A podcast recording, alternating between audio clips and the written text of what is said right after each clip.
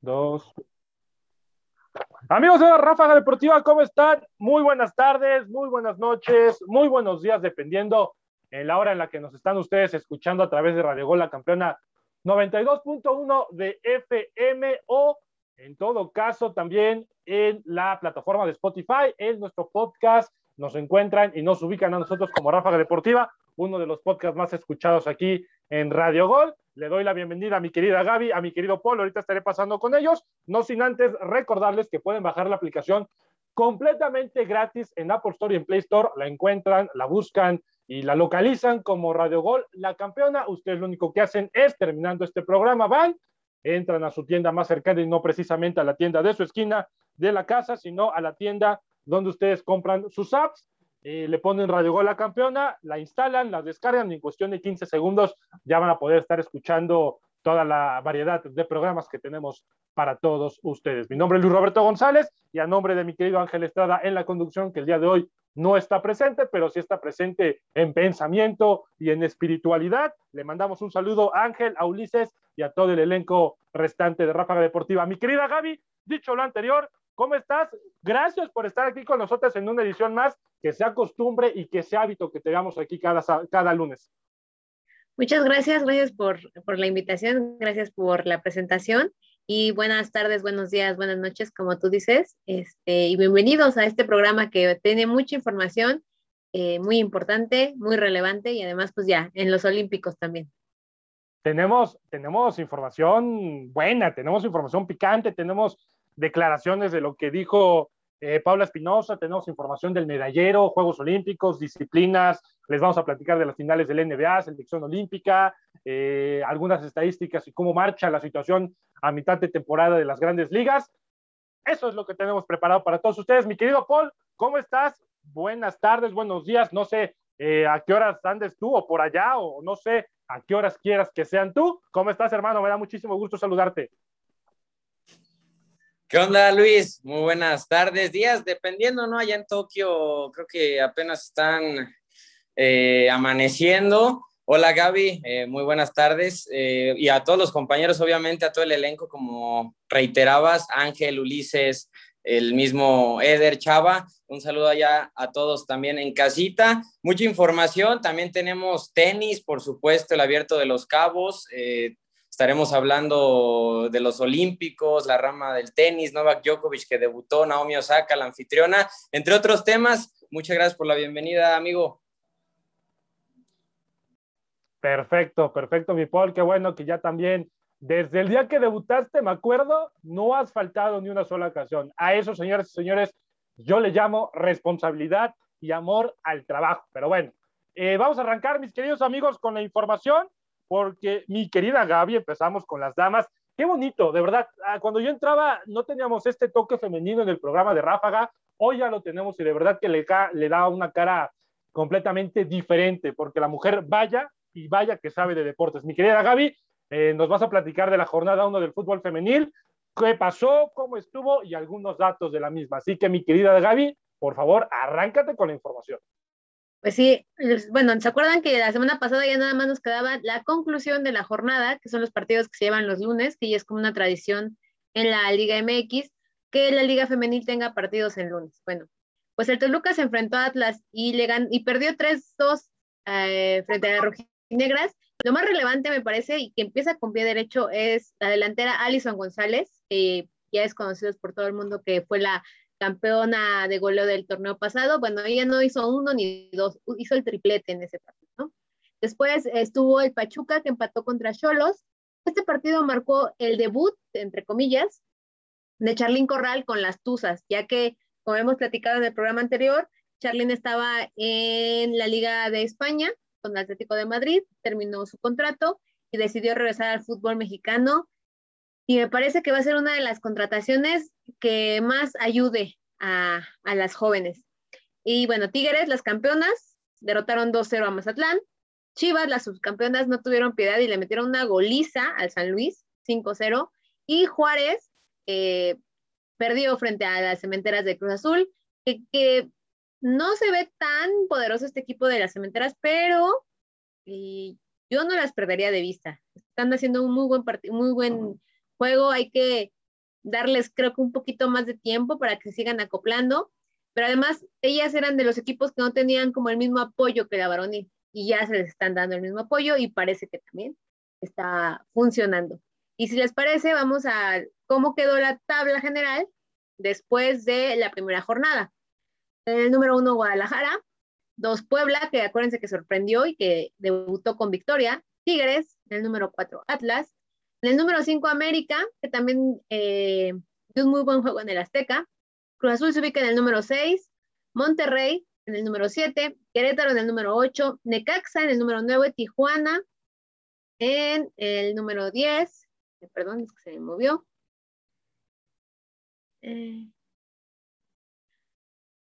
eh, Pachuca en el número 11, Pumas en el número 12, Toluca está en escalón 13, seguido de Santos, Juárez, León, Mazatlán y Atlético San Luis, que es el último lugar del torneo. Y entre las cosas a resaltar de esta primera jornada es que hubo el debut de la primera extranjera en la Liga MX. Hay que recordar que por un acuerdo con los directivos ya se permiten jugadoras extranjeras. Y la persona que, la jugadora que fue, fue se llama Vanessa Córdoba y la vamos a ver continuamente en los juegos ya que es la portera de, del Querétaro. Y otro dato que me pareció importante y es que la, el primer gol de, de esta jornada lo, lo, metió, bueno, más bien de la temporada lo metió Desiree Monsiváis. Perfecto, mi Gaby. ¿A favor o en contra de las extranjeras en el fútbol femenino? yo creo que todo tiene su pro y su contra y yo creo que la liga es la que tiene que equilibrar. De, o sea, me refiero a que tiene, tiene sus contras porque sí, evidentemente van a ocupar el lugar que podría ocupar una mexicana. Eso es inevitable. Pero a favor, porque también ellas tienen otra manera de ver el fútbol. Cuando vienen de otro, de otro lugar, Estados Unidos, España, incluso Holanda, que son las ligas que, las tienen, que tienen mejor desarrollado el fútbol femenil, vienen con otra mentalidad, vienen con otra forma de trabajar, vienen con otra, eh, pues sí, como con, con, otro tipo de fútbol que puede beneficiar a las chicas. En el caso, por ejemplo, de Charlín Corral. Charlín Corral no es extranjera, pero los últimos cuatro años, Charlín ha estado fuera de, de, del fútbol mexicano. Charlina estuvo en, en España, estuvo en varios equipos, y Charlene es eh, un referente, ya no tanto en la selección, porque también hay que recordar que tiene ahí algo y que no, no es convocada, pero es un referente para muchas futbolistas mexicanas. O sea, es como yo quisiera ser como Charlene, ¿no? Vámonos a otro ejemplo. Kenty Robles. Kenty Robles es inamovible en la selección mexicana, ya no solo con, con Leonardo Cuellar, ahora con Mónica Vergara. Y, Charlie, y Kenty es de las que se ha esforzado, de las que va y, ha buscado en otros lados cómo se desarrolla el fútbol femenil. Y eso ayuda. Entonces, es la manera en que la equilibren. Yo pienso que si, por ejemplo, si llega un momento en el que ya sea libre, o sea, que cualquier extranjera pueda jugar México, creo que eso sí va a ser un poco perjudicial. Pero mientras sea uno o dos cupos los que estén autorizados y que además hay que decirlo, no todos los equipos los están utilizando.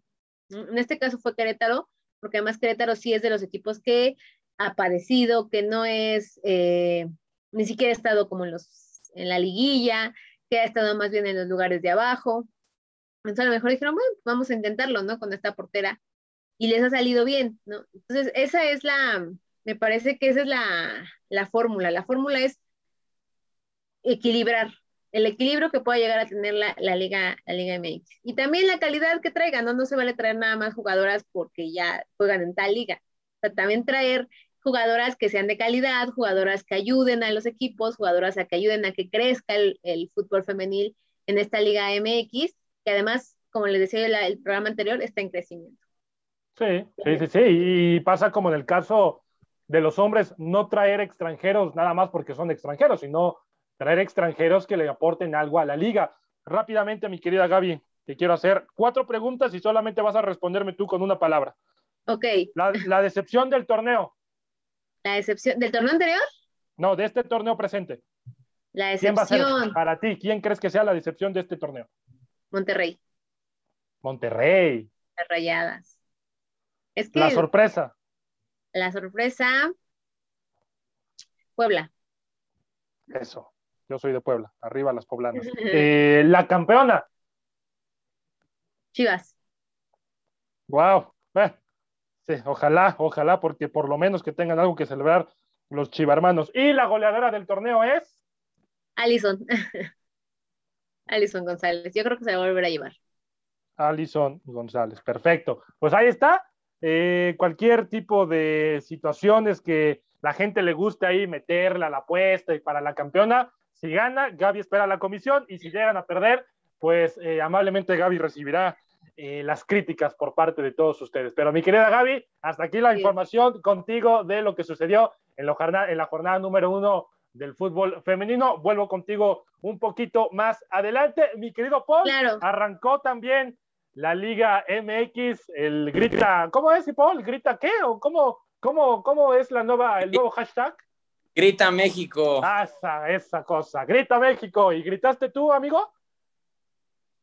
Fíjate que la, la verdad, no, no, no, no grite México. Te digo que ya mejor me quedo callado en los partidos. Nos vas a platicar, hermano, todo, todo lo sucedido, todo lo sucedido en la jornada número uno del fútbol mexicano. Así que arráncate, ¿qué sucedió? Empieza la bendita Liga MX.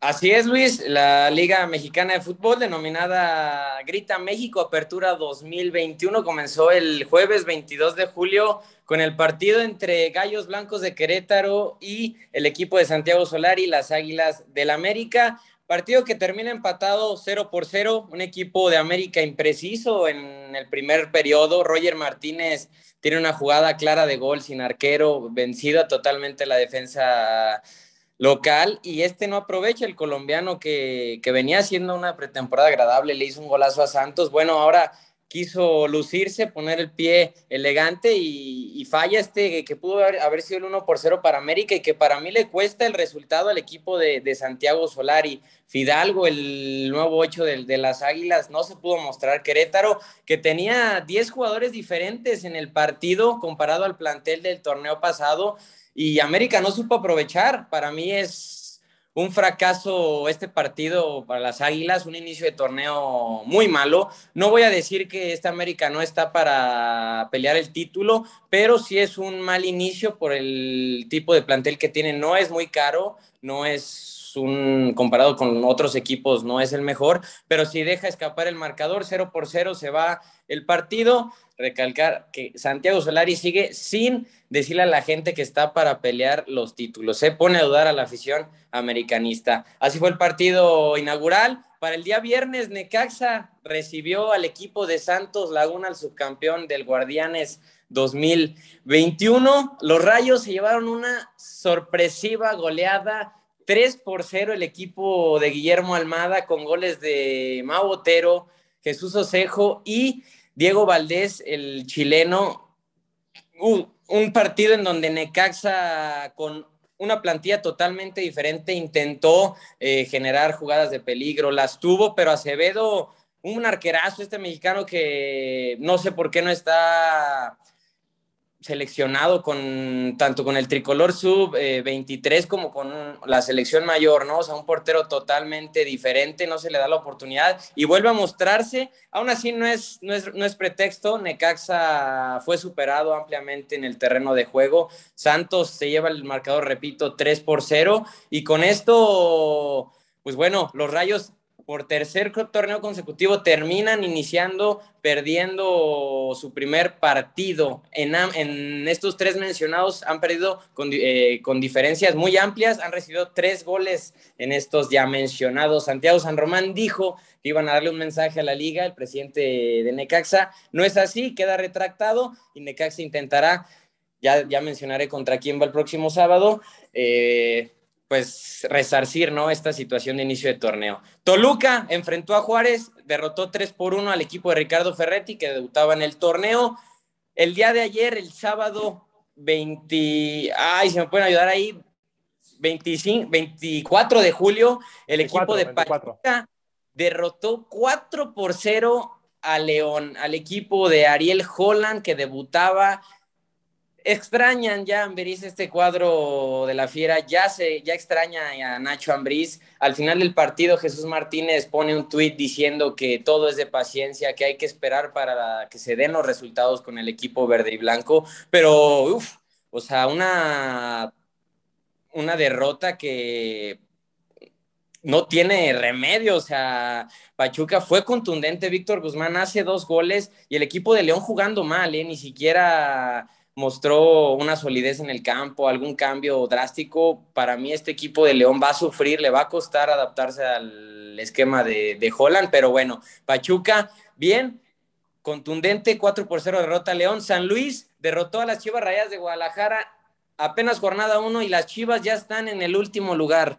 O sea, desastroso el equipo de, Chivas que sin refuerzos eh, únicamente subieron a, a, jugadores de Tepatitlán, tengo entendido perdón, de las, de las fuerzas básicas, y sin Vega, Antuna, que pueden ser sus mejores hombres, bueno, ¿cómo solucionas esto, no? José Juan Macías, que ya está en España, Chivas es derrotado 2 por 1 en el inicio del torneo, Pumas, el día de hoy, 25 de julio, domingo, empató 0 por 0 ante los rojinegros del Atlas, me atrevo a decir aquí, y Luis, si me equivoco, quiero que me digas, te retractas aquí mismo en Ráfaga Deportiva. Pumas no está ni para clasificarse en los primeros. Este Pumas desastroso, ¿eh? O sea, el equipo de Andrés Lilini intentó con, con sus refuerzos, eh, entraron de cambio algunos de ellos y no, o sea, Atlas fue superior al equipo universitario, cero por cero no puede capitalizar, capitalizar el equipo de Diego Coca y con esto, bueno, otro empate, el segundo de, de, de la jornada, otro cero por cero en estos momentos se está llevando a cabo el partido entre Monterrey y Puebla, están 0 por 0, ya veremos, eh, estaremos eh, compartiendo esto en la próxima semana en Ráfaga Deportiva. Vamos a ver cómo termina este partido entre Monterrey y Puebla. Tijuana enfrentará a Tigres en unas horas y Cruz Azul el día de mañana 26 de julio recibirá al equipo de Mazatlán, debuta el campeón con varias bajas, Luis Romo, Alvarado, eh, también por ahí ¿quién, es, quién era el otro? Sí, Luis Romo Alvarado. Y me parece que, ah, Jesús Corona, Jesús Corona que, que tuvo una fractura ahí en el dedo, en la mano, tuvo un problema, tuvo que ser operado y pues, Cruz Azul enfrentará su inicio de torneo con estas bajas, entre otras que también tiene ahí el equipo cementero. Dos asistencias de Rubén Zambuesa, ¿eh? resaltar nada más esto y gol. Otra vez el argentino, a pesar de su edad, sigue demostrando y siendo uno de los mejores jugadores del torneo. Para mí, un jugador que volverá a ser clave para los Diablos Rojos del torneo, de, perdón, a los Diablos Rojos del Toluca en este torneo. Rápidamente, la jornada número dos dará arranque el viernes. Mazatlán recibirá Pachuca, Puebla y Chivas se verán las caras. León recibirá a Tijuana en punto de las 5 el sábado 31. Necaxa enfrentará a las a los poderosísimos hidrocálidos del Necaxa, sí señor. América y Necaxa se verán las caras el sábado a las 7, Monterrey y Pumas en punto de las 9, el mismo sábado, Atlas y Juárez, el domingo en punto de las 12, Toluca recibirá a los Tigres de Miguel Herrera, Santos y Cruz Azul el domingo a las 6 y el lunes cierra la jornada Atlético de San Luis contra los Gallos Blancos de Querétaro. Es todo por mi parte, Luis, gracias. Amigo, rápidamente, con una palabra igual que Gaby, la decepción de este torneo, ¿quién va a ser? Chivas. Creo, creo que no hay alguien más evidente que el Guadalajara, concuerdo contigo. La sorpresa. Sí, no, digo, no, no hay mucho que decir, Guadalajara. La sorpresa, ¿quién va a ser? Ah, la, la, sorpresa, ok, pensé que estabas complementando. Híjole, yo creo que el equipo de Ricardo Ferretti eh, va, Ah, poco, sí. Yo creo que ¿eh? va, a levantar, se va a acomodar rápido el equipo de, del Tuca. Para ti, ¿quién va a ser el campeón? Es complicado, ¿eh? Es, es complicado. Ah, no importa, tú tienes que decir uno aquí en Rafa Deportiva, así somos. Hijo. Vámonos con, con Monterrey. Me voy con los rayados, refuerzazos. Monterrey. Y el goleador de este torneo, ¿quién va a ser? Te diría que José Juan Macías, pero ya está en el Getafe. Ya, eh, ya, ya, ya, Vámonos con Funes Mori sin problema, ¿eh? Sí, a pesar de que no está jugando ahorita. Bien enganchado. No, trae un, trae un nivel impresionante, es que, pero trae la sangre argentina, Luis, o sea, hay que ser realista. Trae, la sangre el Messi, la pena. Correcto, hermano, pues ahí está, ahí está la excepción para Paul. Chivas, la sorpresa va a ser Juárez, el campeón va a ser Monterrey y el goleador de este presente torneo va a ser Rogelio Funes Mori. Volvemos un poquito eh, más adelante contigo, mi querido Paul, para que nos sigas platicando del fútbol, porque ya también se viene el tema donde vamos a participar los tres de los Juegos Olímpicos para debatir y analizar a fondo lo que ha sucedido con la actividad de los mexicanos y, por supuesto, con la selección olímpica mexicana. Vámonos rápido a lo que sucede en mitad de la temporada de las grandes ligas, eh, que ya han estado surgiendo rumores, ya ha habido inclusive cambios, pero primero que nada vamos a echarle un vistazo a cómo, a cómo marchan las divisiones del béisbol de las grandes ligas en la Liga Americana, en el este de la Americana, donde están los Medias Rojas de Boston con 61 victorias y 39 descalabros. Ellos marchan como líderes de esa eh, división con porcentaje de puntos 610 de victoria. Los Reyes de Tampa Bay, que han estado ahí peleando inclusive desde la temporada pasada, 60 ganados y 40 descalabros con un porcentaje de victorias de 600 y solamente un juego por detrás de los Medias Rojas. Hasta ahí esos dos podrían decir que están punto y aparte. De ahí en fuera, los Yankees de Nueva York que no levantan, no tienen bateo pese eh, a Aaron Judge, a Giancarlo Stanton, el equipo de los bombarderos del Bronx, pues ese apodo de los bombarderos se le está quedando muy grande porque en la actualidad la realidad es que no batean. Los eh, Blue Jays de Tampa Bay, curiosamente con récord de 49-46 con 514 y tan solo eh, a medio juego por detrás de los Yankees y a nueve y medio por detrás de los líderes de la división, los Rojas de Boston y los Orioles de Baltimore, pues bueno, bien, gracias, podemos estar pensando ya en la siguiente temporada para los Orioles de Baltimore con récord de 34 victorias y 64 descalabros, no tienen absolutamente nada que hacer en esta temporada. En la central de la Liga Americana, los Chicago White Sox marcan, marchan en primer lugar con 58 victorias y 40 descalabros. Los indios de Cleveland le siguen el paso con 49-48, récord casi de 500, 505 a 8 y medio de diferencia. Los Tigres de Detroit, los Royals de eh, los Kansas City Royals y los Twins de Minnesota, pues también bien, gracias a Dios, se pueden ir pensando en la siguiente temporada, 47-54, 42-55 y 42-58, eh, eh, pensando ya en lo que va a ser la siguiente temporada de la gran carpa. En el oeste de la americana, los Astros de Houston marchan como líderes con 61 y 39. Los Atléticos de Oakland marchan segundo lugar con 56 y 45. Los Marineros de Seattle en tercer lugar con 54 46. Los Ángeles de Anaheim con 49-49 con el fenómeno llamado Shohei Otani y los Rangers de Texas con 35-65. Se habla que los Rangers van a ser vendedores eh, al término, bueno, antes de finalizar la fecha límite de cambios. Curiosamente, en el este de la Liga Americana, cuatro equipos tienen récord ganador. Los Red Sox, los Rays, los Yankees y los Blue Jays. Es la única división de las grandes ligas que tiene precisamente a cuatro equipos de cinco que tienen récord ganador. Eso habla de la competitividad que hay en dicha división. Rápidamente, en la Liga Nacional, el Este, Mets en primer lugar con 52-44, Phillies de Filadelfia con 49-49, los Bravos de Atlanta con 48-50, los Nationals 45-53 buscando ahí una plaza por ese comodín y los Marlins de Miami también peleando ahí con un mediocre 43-57. En la central de la Nacional, los cerveceros de Milwaukee, quien sorpresivamente están por encima inclusive de los Cardenales y de los propios eh, Chicago Cubs que marchan los Cubs propiamente con un récord de 49-51, manteniéndolos así en el penúltimo lugar de la división central. Los Rojos de Cincinnati con 51-48, los Cardenales de San Luis con récord de 550 victorias y 50 derrotas. Y en el sótano de la división, sin nada que hacer, pensando ya también en la siguiente temporada, los Piratas de Pittsburgh con 38 y 61. Y quizás aquí la división más peleada, eh, sobre todo por la primera plaza, porque nos encontramos con tres equipos que han tenido un juego y han tenido una temporada y han jugado la pelota caliente de verdad muy bien. Los gigantes de San Francisco, para sorpresa de muchos, con el mejor récord de las grandes ligas, con 62 victorias y 37 descalabros. Los Ángeles Dodgers pisan segundo lugar con 61 y 40 tan solamente a dos juegos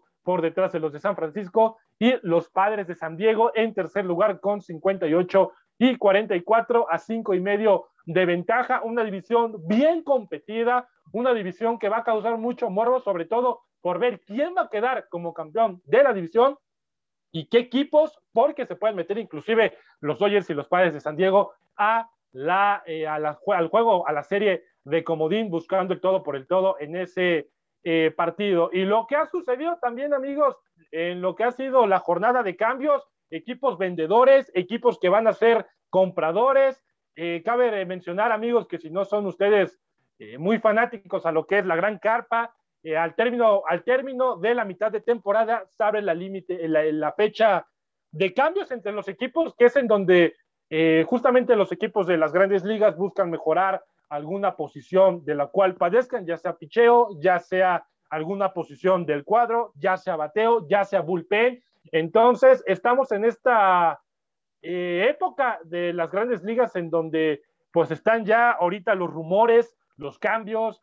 Eh, Rich Hill apenas estuvo ya, eh, lo fue adquirido por los Mets de Nueva York en un cambio que se fue muy, muy, muy beneficioso para el equipo también de la Gran Mazana, los vecinos de los Yankees de Nueva York. Y hasta el 30 eh, de julio va a ser cuando termine la fecha límite eh, de cambios. Hasta el 30 de julio es cuando tienen los equipos para cambiar sus fichas. Hasta antes de las 4 de la tarde es cuando se puede hacer los cambios. De ahí se vienen los cambios vía, vía waivers, que bueno, esos ya son un poquito más eh, complicados, pero también ahí está. Nelson Cruz también se movió de equipo directamente a los Reyes de Tampa Bay y también se habla de que la estructura, de que las estrellas Joey Galo y Max Scherzer estén buscando algún acomodo con sus respectivos equipos. En el caso de los Nacionales de Washington, eh, campeones también ya de las grandes ligas, no se sabe bien si van a ser vendedores o van a ser compradores.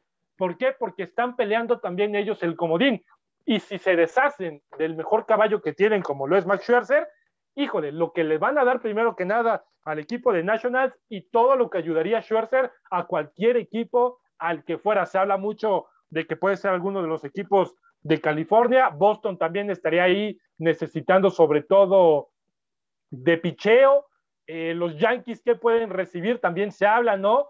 Ahí de lo que pueden ellos anotar, sobre todo en la parte del bateo, que no están bateando absolutamente nada, pero bueno, eh, vamos a ver qué, va a ser de esta fecha límite de cambios, qué sorpresas nos podemos encontrar, principalmente algunos equipos o sobre todo los jugadores optan la toman y optan por la decisión de salir de sus franquicias cuando el equipo pues ya no está generando absolutamente nada y cuando tienen ya un contrato de poco tiempo, que solamente les queda un año de contrato o, o dos años quizás, y el equipo ya nada más está ahí buscando cómo deshacerse de su, de su salario.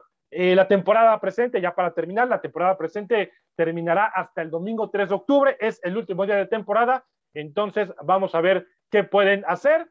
Y eh, pues bueno, los favoritos, sobre todo San Francisco, Dodgers, del otro lado está, creo yo, el equipo de los Astros de Houston y los Mediarrojas de Boston. Hasta aquí, amigos, con la actividad de lo que sucede en la gran carpa de las grandes ligas y vamos a pasar a continuación a este tema que a todos nos gusta platicar porque eh, obviamente están los Juegos Olímpicos, Tokio 2020, hay juegos, hay partidos, hay disciplinas, deportistas, atletas mexicanos, las otras delegaciones que han estado sobre todo ahí. Entonces, aquí participamos, participamos todos y arranco contigo, mi querido Paul, para platicar lo que sucedió justamente este domingo por la madrugada con la selección olímpica mexicana. ¿Qué pasó, mi querido Paul? ¿Por qué, ¿Por qué nos fue así de feo y por qué hubo un cambio de juego tan radical a lo que vimos contra Francia? Sí, Luis, una situación eh, muy mala la de México hoy frente a Japón. Hay que recordar que los japoneses son un equipo que a México en todas las ramas se le complica, hablando del fútbol en la selección mayor eh, y en, esta, en estas selecciones eh, menores, los japoneses siempre se le han complicado a México y hoy se ratifica ¿no? esa, esa parte, el equipo nipón desde los primeros minutos de, juego tuvo oportunidades, es cuando cae el gol de Cubo, el jugador estrella de, de, Japón, no puede hacer nada, Guillermo Ochoa es muy rápida la jugada de, de Japón, y para el, el penal que, que, comete de nueva cuenta la selección mexicana, clarísimo y capitaliza muy bien el, jugador nipón, no, no, recuerdo muy bien eh, su nombre, y Guillermo Ochoa sabemos que no es un portero que, que, tape penales, ¿no? O sea, desde que se para en los 11 pasos el equipo rival, desgraciadamente ya sabemos que, que va a entrar la pelota. Y después México intenta revertir la situación, teniendo la pelota, vuelve a emparejarse el partido. Ese, ese gol a balón parado ya está, o sea, ya está de más. Fue una jugada en donde también el arquero de, Japón interviene en la jugada, creo que pudo, pudo, haber sido de mejor defensa para, para, el equipo japonés. Y bueno, no le alcanza la selección, se expulsan a, a Johan Vázquez, todo le sale mal, todo le sale mal, perdón, hoy a, a, México, Luis, y bueno, ¿por qué se da este resultado de esta forma y qué pasó con Francia? Yo creo que el equipo francés, con todo el respeto, no es una selección como nosotros la pintábamos, ¿eh? o sea, yo creo que sí le faltó a la selección francesa. Le doy el mérito a México, pero tampoco vamos a decir que la selección de Francia, pues era, fue un equipo contundente, fue un equipo diferente, ¿no? Al enfrentar a México y hoy se refleja en el resultado, hay mucho que trabajar, no sé cómo viste tú el partido, si qué cambiarías ahora con la expulsión de Johan Vázquez, ¿no? O sea, ¿a quién metes ahí? A Jesús Angulo podría ser el cambio más, más óptimo el hecho de que Jesús, de que Jesús Angulo cubra la posición precisamente eh, de Johan Vázquez. Lo que yo, yo, yo, llegué a percibir del partido para pasar ahorita con Gaby con, con algo que nos quiera comentar de, de, lo sucedido en Tokio 2020 es destacar precisamente la salida del equipo mexicano.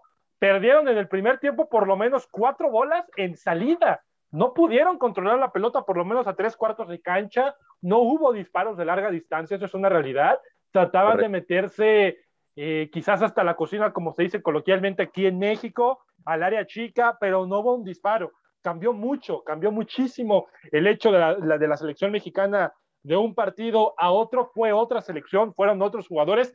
Jaime Lozano se veía, e inclusive su cuerpo técnico se veía completamente desesperado desde la banca y no sabía qué hacer, no sabía qué estaba sucediendo. Y quizás pensamos que el segundo tiempo iba a ser un tanto diferente, la realidad es que fue completamente igual, el gol cae de manera circunstancial, el gol mexicano cae de manera circunstancial, hay que hablarlo como es, pero la realidad es que en los primeros 12 minutos la selección mexicana se complicó la existencia completamente. Ahora, cosa muy fundamental con este equipo mexicano, el miércoles, el miércoles a las 6.30 de la madrugada en tiempo de la Ciudad de México y 4.30 del Pacífico, el miércoles, la selección mexicana va a jugarse la vida contra Sudáfrica. Se la va a jugar, porque México marcha segundo lugar hasta el momento con tres puntos. Japón es líder del grupo con seis, pero Francia apretó el paso, Francia goleó. Y no sé si, la verdad, yo no creo que Francia vaya a perder en la última jornada. Si México llegase a empatar o inclusive hasta perder, podría quedar fuera de la, en la fase de grupos, lo cual sería una catástrofe para Jimmy Lozano y para todo prácticamente para todo el Comité Olímpico Mexicano. Entonces, tiene que cambiar el chip completamente Jaime Lozano y los seleccionados nacionales si no se quieren ir de Tokio, de Tokio 2020. Esa es la realidad. Habrá que ver y habrá que esperar para el día miércoles a las 6:30 qué es lo que va a suceder. Pero sí, no se preocupe usted porque yo también, y seguramente Paul también, no sé Gaby, pero si Gaby no lo hizo, qué bueno, porque no se perdió de nada. Fuimos de los que nos levantamos en punto a ver a la selección y en cuestión de 12 minutos nos iban pegando un baile. Mi querida, ¿qué nos tienes que decir acerca de lo sucedido en Tokio 2020? Pues eh, yo creo que, hablando de fútbol, de fútbol, creo que Sudáfrica es un rival al que se le puede ganar y que la selección mexicana puede hacerlo. Digo, finalmente los partidos tienen que jugar, pero puede hacerse. Pero yo lo que quería aportar era la otra parte de los otros mexicanos. Alexa Moreno hoy nos dio otra lección, más allá de la que en, en Río en la que fue por alguna cuestión criticada, no, nunca entendí bien cuál era la crítica, pero hoy Alexa eh, avanza a la, a la, final de, de caballo, donde va a enfrentar a nada más y nada menos que Simón Baez. la campeona, la, la gran estrella de la gimnasia, la que todo el mundo que, quiere ver. Y tal vez eh, podría haber las voces que dijeran, Alexa no tiene posibilidades, tal vez no, pero ya está entre las ocho mejores del mundo. Correcto. Eso no, cualquiera lo, lo, puede hacer. Además, se veía muy feliz al final de, de su mm. participación, le entrevistaron, y ella decía, ya no me importa, o sea, eh, tuvo dos enfermedades complicadas, el COVID, y después tuvo difteria, se recuperó, y entonces yo vengo a los juegos a disfrutarlo, porque de verdad ya, estar presionada, estar con toda la cosa está encima, pues no, no va, ¿no? Y la otra parte, eh, tiro con arco, en donde Ale Valencia y Luis Álvarez, conocido como el abuelo, dieron la primera medalla de bronce para la delegación mexicana. Me parece que en la semifinal se, se distrajeron un poco. Yo, yo, yo los veía con, con, un pie en la final, enfrentando a, a, Corea del Sur. Al final no se puede, pero eh, también. Es abuelo, Gaby, es abuelo fue. Países Bajos lo hizo muy bien. Y bueno, eh, al final es el, el oro es para Corea del Sur, la plata es para Netherlands o Países Bajos, como y la bronce fue para México. Y este, la madrugada de este domingo también fue la final por equipos eh, eh, femenil, donde está Aida Román, está, que es este, la gran, la gran, de gran experiencia, Ale Valencia y Ana Paula, que es la jovencita, que es como la que apenas empieza. El viento les jugó mal, a pesar también de que yo no sé por qué cuando son mexicanos y son Juegos Olímpicos todo el mundo es experto, ¿no? Ayer yo leía en las redes sociales criticándolas muy, muy fuerte, que si eran del fracaso, que si para qué iban creo que deberíamos aprender más a darnos cuenta de las condiciones que a veces tienen los deportistas en general, ¿no? No es como tan redituable en, en algunas sí, correcto. Pero más allá de eso, creo que el viento les juega mal y sí creo que ellas no supieron eh, tomar como adaptarse, ¿sabes? O sea, siguieron tirando y las, las, las flechas iban a los ocho, a los siete, que dices, ¿cómo Aida Román va a tirar un ocho, no? Un siete. El, viento estaba muy fuerte y son con las condiciones con las que estaban los dos equipos. Alemania se supo adaptar mejor y bueno, Alemania avanzó. México se quedó en los cuartos de final, pero aún están pendientes las finales individuales, que ahí yo creo que Aida va a, va a sacar una medalla, no sé si de plata o de bronce, pero va a sacar una medalla. Y ya por último, lo que les quería comentar, yo que soy bien pro mujer, ¿verdad? No, no, no, pero yo quiero a, a todos los deportistas y a todos los deportes. Bueno, pero, em, ay, se me fue ahorita el nombre. Naomi Osaka fue la encargada de encender el pebetero olímpico y no es la primera mujer que lo hace. La primera fue Enriqueta Basilio en 1968, en el 76, dos, este, atletas lo hicieron, Stephanie Prefontaine y Sarah Henderson. En el 88, una bailarina, que era parte de todo como un comité, Son Mi Chung. En el 2000, Kathy Freeman, que además Kathy Freeman hizo historia porque fue la primera mujer que encendió, bueno, la primera que encendió el pebetero, pero además ganó el oro, se lo ganó a, Ana Guevara.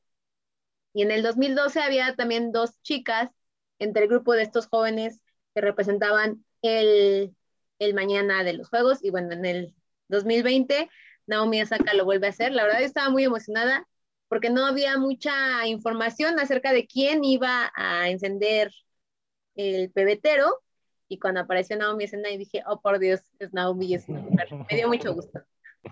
Claro, claro, y es que aparte la mujer es, es pieza importante, es, es pieza fundamental para cualquier etapa de la vida y para cualquier tipo de índole o cualquier disciplina o cualquier rama y no solamente en la parte deportiva. Qué gusto, a mí en la particular también me da muchísimo gusto que las chicas eh, también estén ahí siempre, estén metidas porque la verdad es que yo siempre lo he dicho y al igual que Gaby, yo igual soy bien pro mujer, a mí me encanta esta onda de, siempre de, de, incluir a las mujeres en lo que se haga y, y bienvenido sea, ¿no? Complementando tantito ya la información para terminar esta parte, Alexa Moreno consigue 406.33 en su prueba, eh, de caballo y eso hace que termine en séptimo lugar y la, la califica de manera eh, directa ya para eh, la final que va a ser en Tokio.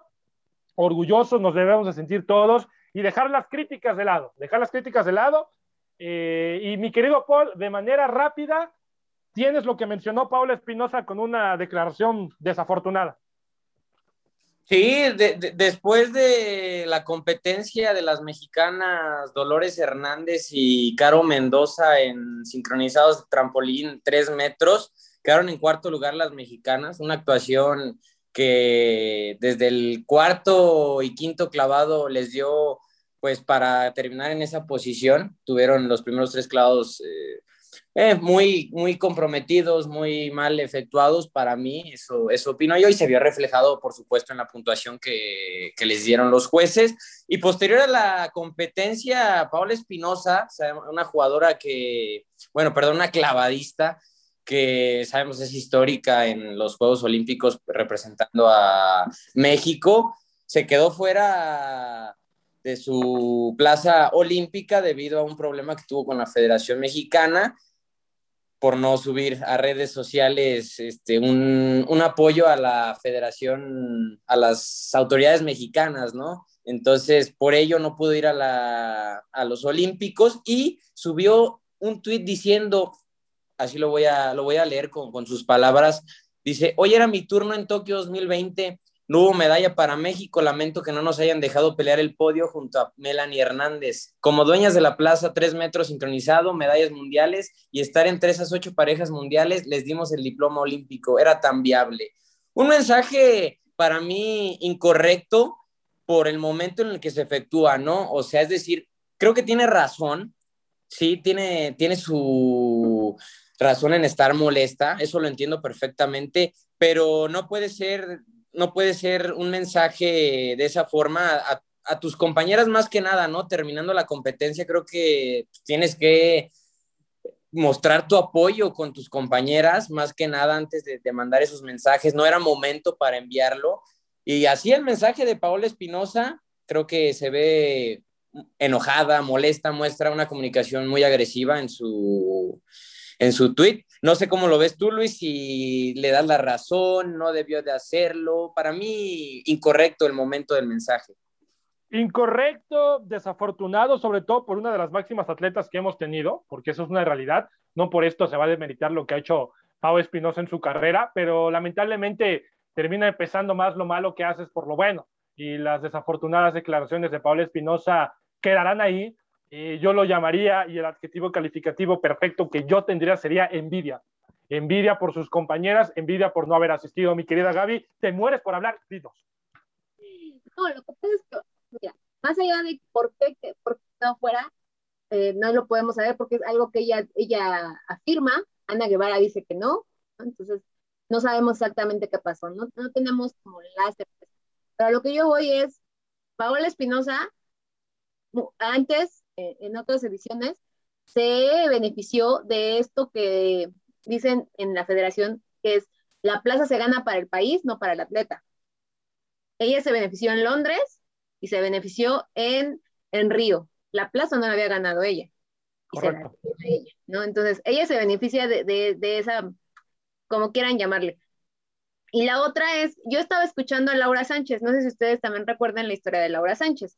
Laura Sánchez se enamora de su entrenador y eso ya es cuestión de ella, pero a, partir de que Laura se enamora del entrenador que además le lleva muchos años, se hace toda una ah, cobertura mediática que deja muy mal parada a Laura, que además Laura cuando fue a Londres era la mal vista, o sea, era como de, como de, tú no vienes con nosotros, este, y además todo esto era un poco orquestado por eh, la misma Paola, hay que decirlo. Y al final, ah, bueno, ayer cuando estaba yo viendo, estaba viendo la transmisión en Marca Claro, y Laura decía mucho, eh, espérense los últimos clavados, los últimos dos clavados de las mexicanas los van a subir, las mexicanas tienen con qué, las mexicanas esto, las mexicanas lo otro, y, y después el tweet que saca Paola, yo concluiría decir que a pesar de todas las medallas que tengas, a pesar de todo el dinero que tengas, creo que lo más importante es ser buena persona.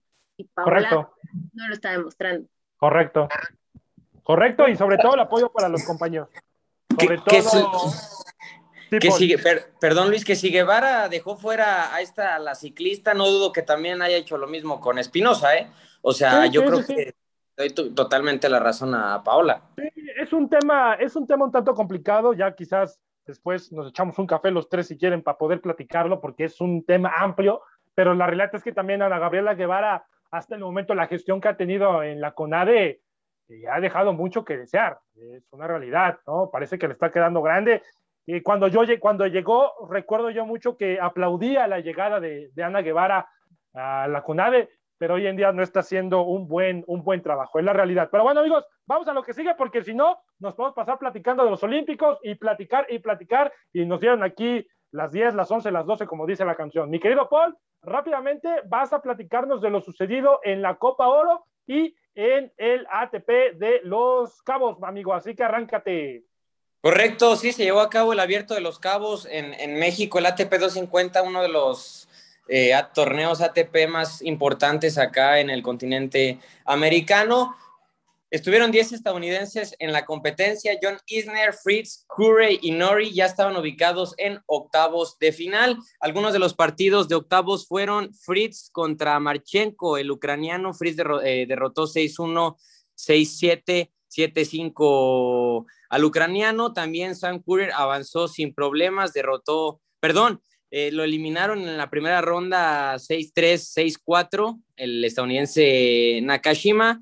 Cameron Norrie avanzó sin problemas a los cuartos de final, 7-6, 6-3, ante el sueco Imer, Elias Imer. En cuartos de final, el estadounidense Nakashima derrotó 3-6, 6-4, 6-7 a Thompson, el australiano. John Isner avanzó a la semifinal venciendo 6-3, 6-4 a Alex Bolt.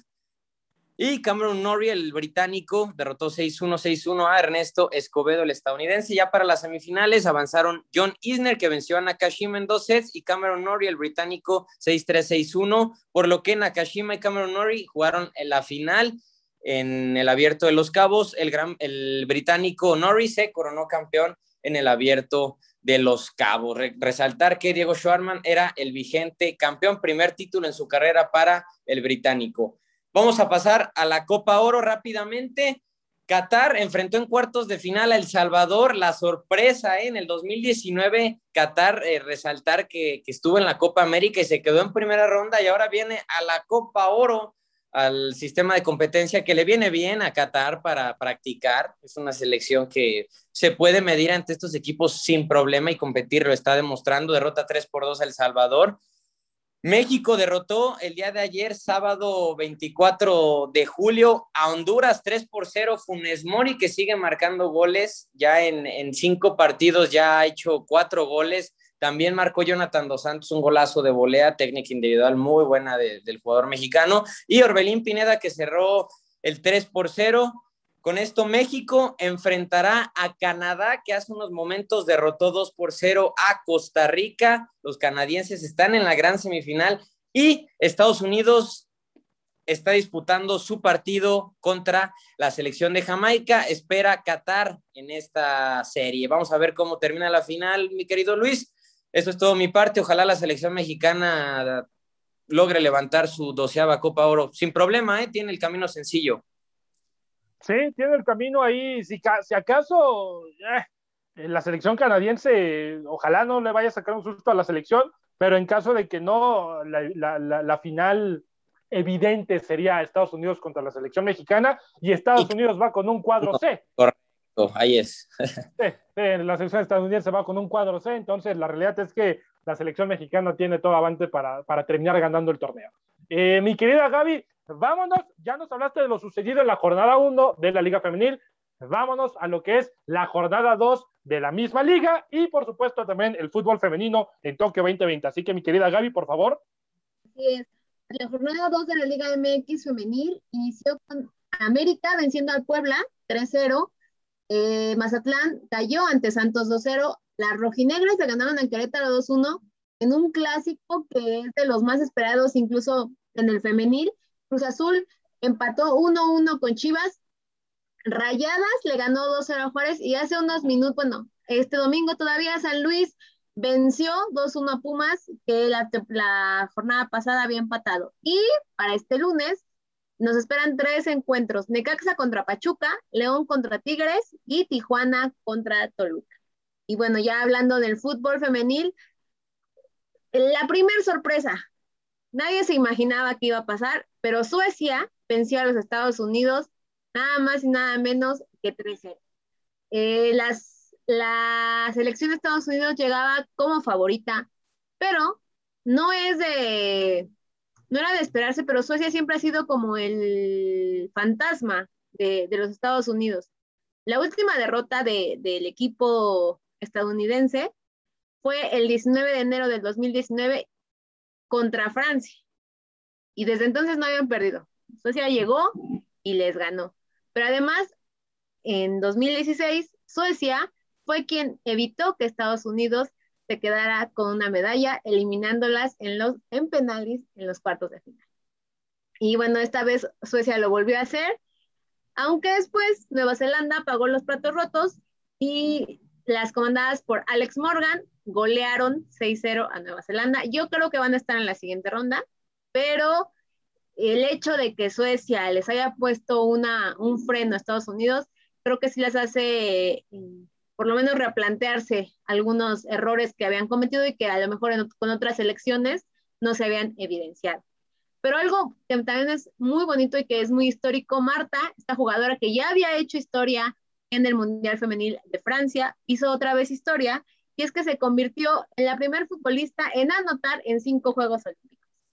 Eh, además, este, la, delantera de, Brasil recibió una felicitación muy bonita de Pelé, nada más y nada menos Pelé, que le dijo que gracias a ella muchas más niñas se estaban inspirando y que siguiera moviendo sus pies, porque eso hacía que más, más niñas jugaran al fútbol, algo que me pareció muy, muy, muy bonito. Y en otra cosa que también, yo, yo soy muy emocional, como se pueden dar cuenta, hablando de, de los deportes femeninos, pero además eh, en los Juegos Olímpicos creo que se dan muchas historias y una de ellas es que Chile, la selección de Chile por primera vez llegaba a unos Juegos Olímpicos y por primera vez anotó.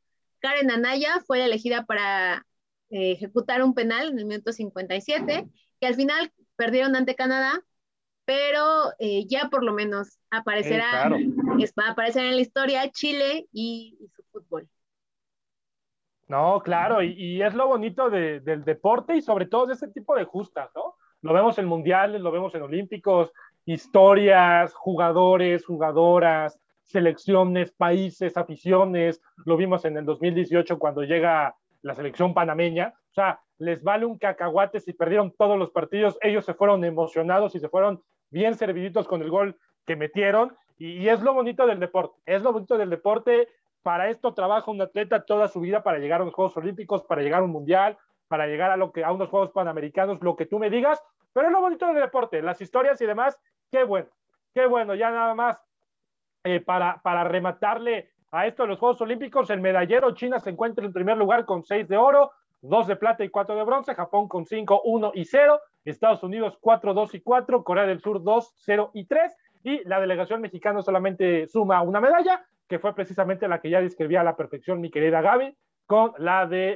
eh, Alejandra Martínez y el abuelo. y hoy vamos con... ¿Sí, hoy vamos por clavados. Hoy vamos por clavados, correcto. Por clavados con Kevin Berlín. Correcto, correcto, amigo. Buen dato, buen dato. Hoy estamos con los clavados y hay que apoyar sin duda alguna eh, a los mexicanos. Vengan con todo, sí se puede. Y vamos por otra medalla, ¿cómo de que no? Ahí va a caer otra eh, medalla ahí ojalá, mi querida Gaby, ojalá tengas voz de profeta y nos caiga otra, otra medalla. Eh, amigos, hemos llegado lamentablemente a la edición de Ráfaga Deportiva. Hemos llegado a la conclusión del programa, un programa con mucha información, un programa con muchísimos datos, un programa hasta con debate. Ahí se estaba armando eh, la de todos, pero bueno, al final del día es la pasión que nos une, que termina siendo el deporte en general. Mi querida Gaby, un placer haber estado eh, contigo en esta edición de Ráfaga. Gracias por estar aquí y esperemos, repito, que sea costumbre poco a poco que te tengamos cada lunes, cada lunes, cada lunes. Por favor, dinos en qué redes sociales te podemos encontrar. Claro, mi Twitter es Gaby Martínez P y en Instagram soy Gaby-Martínez84. Y bueno, ahí los espero. Muchas gracias por, por acompañarnos. Gracias, mi querida Gaby. Gracias, mi querida Gaby. Eres parte ya de la nueva familia. Mi querido Paul, por favor, tu último comentario, tu despedida y tus redes sociales, porque eres aquí el chico, el chico guapo de Ráfaga Deportiva. Eh, me pueden seguir en redes sociales, Instagram nada más como Polito Ame 10, repito, Polito Ame 10 con P, no sé por qué la ame la neta, pero así se agregó mi nombre de usuario cuando estaba niño. Gracias a todos los que nos sintonizaron. Luis, Gaby, eh, gracias de, una, nueva cuenta por, estar acá y un saludo por ahí otra vez a, mis compañeros Ángel Estrada y Ulises que hoy no pudieron estar con nosotros.